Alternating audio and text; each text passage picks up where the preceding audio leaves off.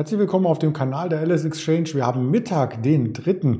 Dezember 2021. Mein Name ist Andreas Bernstein von Traders Media GmbH und wir schauen nicht nur auf den DAX, sondern wieder auf spannende Einzelwerte.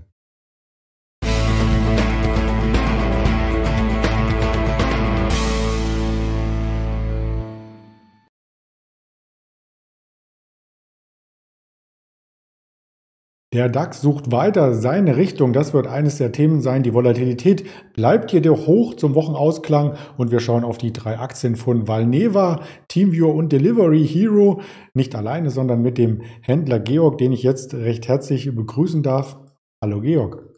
Hallo Andreas. Ja, der DAX hat in der Woche ja schon einiges an Kapriolen gezeigt und nun am Freitag immer noch keine klare Richtung wieder gefunden. Es war zur Eröffnung durchaus ein starker Markt, aber mittlerweile ist alles abverkauft und der DAX sogar ins Minus gelaufen. Ist das so ein bisschen die Angst vor dem US-Arbeitsmarktbericht? Ich glaube, das ist jetzt erstmal äh, für die kommenden Wochen einfach das Verdauen und Schauen, wo das jetzt mit dem Virus hingeht und ob das jetzt so äh, Schlimmes wie alle erwarten oder eben doch nicht. Ähm, und äh, eigentlich das Abwarten darauf, ob die äh, Impfungen äh, anschlagen, äh, ob, das, ja, ob, das, ob das einen effektiven Schutz dagegen gibt, wie lange es vielleicht dauert, die Impfungen anzupassen, dass es einen effektiven Schutz dagegen gibt. Und ähm, ist halt jetzt gerade so ein bisschen Schaukelbörse. Dann geht es hoch, ein bisschen runter, aber das, da sucht der, der DAX sozusagen seine Richtung und eigentlich wird auf, ja, auf neue Info gewartet.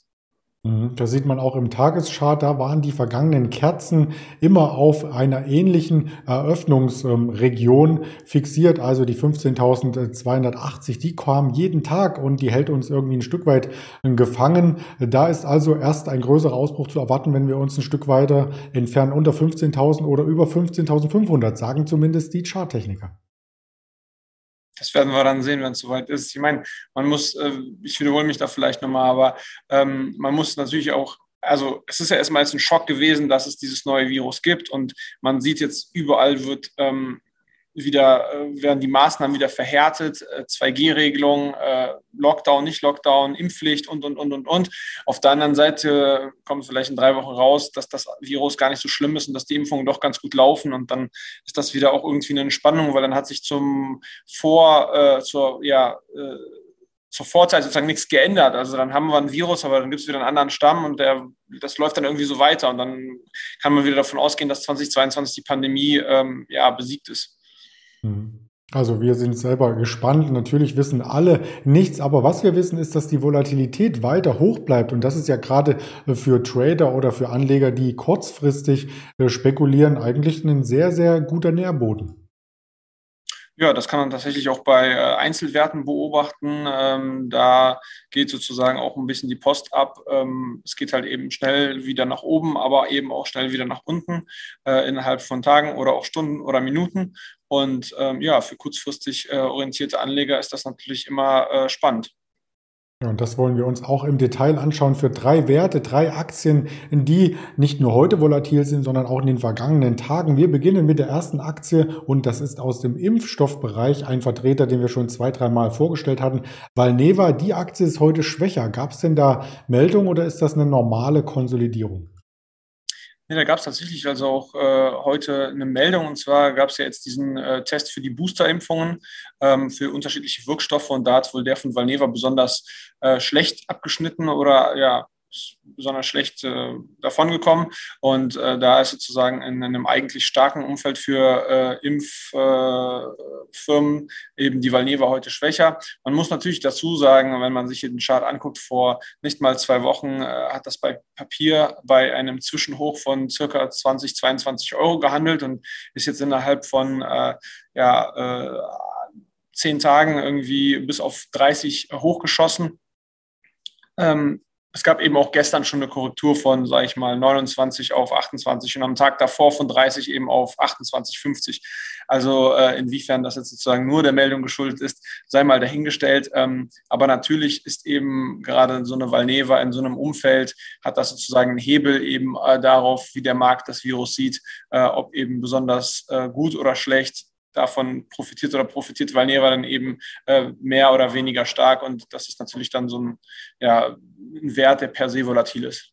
Mhm. Und der Markt hat am Ende immer recht. Das muss man auch bei äh, Teamviewer sich eingestehen als Aktionär eine ziemlich bittere Zeit. Da sind ja die Margen weggebrochen, eine Gewinnwarnung fürs Gesamtjahr. Und da rettet auch nicht Ronaldo mit seinem T-Shirt und dem Aufdruck den äh, Chartverlauf. Die Aktie notiert weiterhin ziemlich am Tief und sucht nach einem Boden. Ja, tatsächlich gab es heute eine kleine Erholung nach dem äh, Tief von gestern, 11.30 glaube ich. Ähm, heute jetzt bei dir im Chart zweieinhalb Prozent fester, aber mittlerweile glaube ich äh, auch äh, vier, fünf Prozent fester. Ähm, es gab tatsächlich auch gestern die Meldung, ähm, TeamViewer tut was. Die haben jetzt äh, eine äh, neue Chefin in Singapur angestellt. Die soll dann den Bereich äh, aufbauen und das ist ein zusätzlicher Standort in Asien. Die wollen halt in Asien auch wachsen. Ähm, das Management hat natürlich äh, ja jetzt alle Hände voll zu tun, das Vertrauen zurückzugewinnen. Ähm, insgesamt äh, kann man natürlich sagen, äh, trotzdem, dass eben TeamViewer äh, in der ja letztes Jahr von, von der Pandemie sozusagen ein Top-Profiteur war und sich dann fast verdreifacht hat, ähm, sieht man jetzt eben, dass die Aktie trotzdem nur dahin dümpelt, obwohl wieder Corona-Sorgen aufflammen. Und ähm, ja, das ist halt eben ein Zeichen dafür, dass super viel Vertrauen verspielt worden ist und dass halt auch nicht klar ist, ob die Wachstumsraten, die äh, jetzt sozusagen weggebrochen sind im, äh, im, im, Rahmen der Verbesserung der Pandemielage sozusagen, ob die jetzt wiederkommen äh, mit, äh, mit einer Verschlechterung in der Pandemie. Und das fragt man sich natürlich auch bei anderen Pandemiegewinnern, die im letzten Jahr gut gelaufen sind, wann die wieder jetzt anlaufen. Zum Beispiel hatten wir in den vergangenen Tagen eine HelloFresh, eine Zalando und der dritte im Bunde ist die Delivery Hero. Die steuert auf eine größere Unterstützung zu. Ja, die Delivery Hero ist äh, natürlich die letzten Tage jetzt, also komischerweise müsste man dann ja auch wieder sagen, eigentlich als eigentlich Corona-Profiteur ähm, äh, abverkauft worden. Ähm, heute kam tatsächlich aber auch eine Meldung und äh, vielleicht ist das auch sozusagen der Grund, warum es die letzten Tage eher äh, schwach aussah. Ähm, die äh, EU hat wohl äh, so ein Arbeitsmarktpaket verabschiedet und äh, da werden sozusagen diese, da wird versucht, diesen prekären Bedingungen, den Arbeitsbedingungen bei gerade so Lieferdiensten etwas entgegenzusetzen. Die sollen jetzt fest angestellt werden, versicherungspflichtig angestellt sein ähm, und da soll halt eben, also sagen wir es mal so, soll eben so sein wie bei jedem anderen Angestellten auch und ähm, das ja, schürt halt Sorgen, dass das eben zu massiven Kostensteigerungen bei diesen Lieferdiensten führen wird. Die leben ja tatsächlich wirklich davon, von dieser Gig-Economy.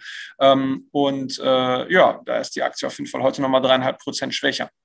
Mhm. Und die Aktie, die hatten wir auch vor einer Woche mal analysiert aus Sicht der Analysten. Und da gibt es tatsächlich sehr, sehr hohe Kursziele. Eine JP Morgan, das reiche ich noch einmal hinein, erwartet eine 155 Euro als Kursziel. Das wäre schon ein Allzeithoch. Und eine Goldman Sachs legt sogar noch etwas drauf und sagt 195 Euro. Also von der Sicht her, vielleicht sind da die aktuellen Informationen ja noch gar nicht eingepflegt. Allerdings meine ich, irgendwann mal gelesen zu haben, dass Goldman Sachs auch, als die Aktie äh, im äh, irgendwann im Verlauf des letzten Jahres bei 130, 127 stand, ihre, ihren, ihre Beteiligung bei 110, 112, 115 verkauft hat.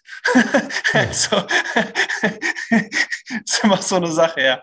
Stimmt, das ist immer ein interessanter Nebenaspekt, wobei es da ja Chinese Walls geben soll in den Investmenthäusern. Aber man weiß es natürlich nicht. Ich bin nicht vor Ort. Ich bin aber vor Ort, wenn es um die Wirtschaftstermine geht. Und da wird es in ungefähr einer Stunde dann die wichtigste Kennzahl der Woche geben. Die Arbeitslosenquote aus den USA mit den durchschnittlichen Stundenlöhnen, der Erwerbsbeteiligungsquote und den Beschäftigten außerhalb der Landwirtschaft. Da schaut die Börsenwelt drauf. 1545 noch einmal der Market PMI Gesamtindex für die USA. Den gab es schon für die Eurozone und Deutschland am Vormittag. Nachmittag und 16 Uhr mehrere Ausprägungen vom ISM-Index. Und vielleicht noch als Hinweis, wir hatten ja das Webinar, die Online-Schulung hier mit beworben mit Frank Helmes für heute Abend. Das fällt leider aus. Äh, der Frank entschuldigt sich dafür und hat aber schon einen neuen Termin in den Raum gestellt. Der 17.12. wird es dann sein. Also da sehen wir uns spätestens wieder. Der Frank und ich zumindest. Mich sehen Sie wieder am Montag beziehungsweise auch im Wochenendformat auf YouTube, auf Twitter, auf Instagram, auf Facebook und in den Hörvarianten auf Spotify, Deezer und Apple Podcast. Dann wünsche ich dir schon einmal ein schönes Wochenende, Georg, und bis bald. Danke dir auch, Andreas. Auf Wiedersehen. Danke.